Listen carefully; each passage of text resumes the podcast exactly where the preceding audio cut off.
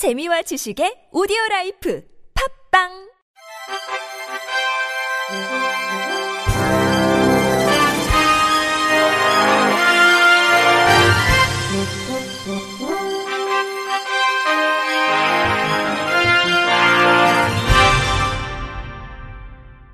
청취자 여러분 안녕하십니까? 5월 넷째 주 주간 KBIC 뉴스입니다. 중앙선거관리위원회는 제8회 전국 동시지방선거 대비 선거 정보 접근성 향상과 투표 편의를 확대하는 유형별 맞춤 지원 방안을 마련했습니다.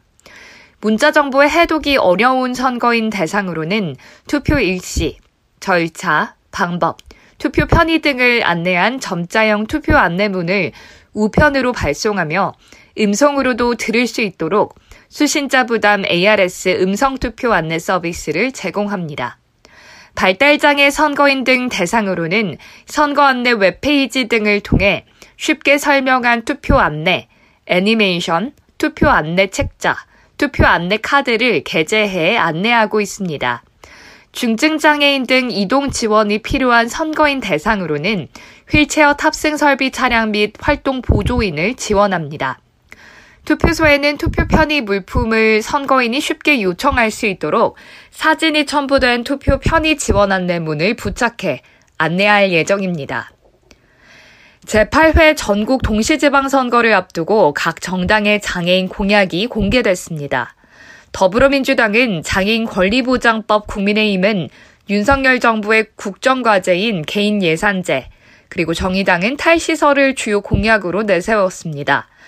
이에 2022 지방선거 장애인연대는 대선 공약의 재탕으로 장애인과 비장애인의 삶의 격차를 지역 밀착형으로 변화시켜줄 공약은 눈에 띄지 않는다고 지적했습니다. 이어 아직도 대다수 후보는 장애인 공약을 발표하지 않았다며 지금이라도 지역 현안에 맞는 장애인 공약을 수용하고 장애인 유권자에게 비전을 설명해야 한다면서 앞으로 4년 동안 장애인들이 변화된 삶을 기대할 수 있도록 후보자들은 책임있는 공약을 선포해야 한다고 피력했습니다. 전국 장애인 차별 철폐연대 등이 국회 장애인 평생 교육법 제정을 촉구하고 있는 가운데 국회에서도 활성화를 위한 입법 추진이 필요하다는 분석이 나왔습니다. 국회 입법조사처가 최근 이 같은 내용이 담긴 장애인 평생 교육 현황과 개선 과제란 주제의 나스 현안 분석 보고서를 발간했습니다. 교육부의 장애인 평생교육 관련 현황 자료에 따르면 2020년 기준 평생 교육에 참여한 장애인은 총 8만 5,461명으로 기관 유형별로 보면 장애인 복지시설에 참여한 장애인이 7만 4,572명으로 가장 많았습니다. 장애 유형별로는 지적장애인이 3만 8,951명으로 가장 많았고, 지체장애인, 시각장애인, 청각장애인, 기타장애, 뇌병변장애, 자폐성 장애 순입니다. 보고서는 장애인 평생교육 강화를 위해 장애 유형과 특성을 고려한 평생교육 프로그램과 교육과정을 개발해 평생교육의 질과 효과를 높일 필요가 있다고 제시했습니다. 또 부처와 기관 간의 장애인 평생교육 관련 중복 사업을 조정하고 여러 기관에서 실시하는 장애인 평생교육 프로그램과 교육과정의 질과 운영을 관리할 필요가 있다고 짚었습니다. 장애인 거주시설에 대한 인권 침해가 계속 이루어지고 있다며 입소 생활인의 거주 환경과 건강권 보장을 위해 제도 개선 및 인권 상황 점검이 필요하다는 국가인권위원회 권고가 나왔습니다. 국가인권위원회는 보건복지부 장관과 지적장애인 거주시설 관할 지방자치단체장에게 시설 입소 생활인의 인권적 거주 환경 및 건강권 보장을 위한 법령 및 제도 개선, 인권 상황 점검 강화를 권고했습니다. 인권위는 지난해 지적장애 거주시설 10개소를 대상으로 방문 조사를 실시한 결과 장애인 당사자가 아닌 가족 등 보호자 주도의 입소 결정 사례, 일부 시설의 과밀 수용 문제, 인권 지킴이단이 제대로 작동되지 않는 문제, 장기 투약 등 건강권 보호와 경제적 활동의 자유보장 미흡, 자립생활 지원 미흡, 코로나19 상황에서 외출 제한 등의 인권 침해 우려 사례를 다수 확인했습니다.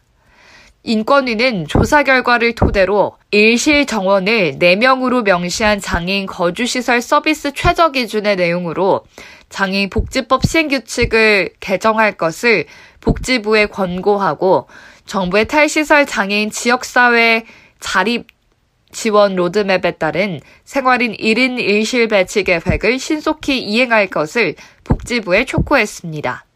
또 인권위는 지적장애인에 대한 장애인 복지시설 이용을 의뢰할 때 입소인의 정보를 당사자나 법정 대리인 동의하에 시설장에게 안내할 수 있도록 해야 한다고 관할 지체장에게 권고했습니다.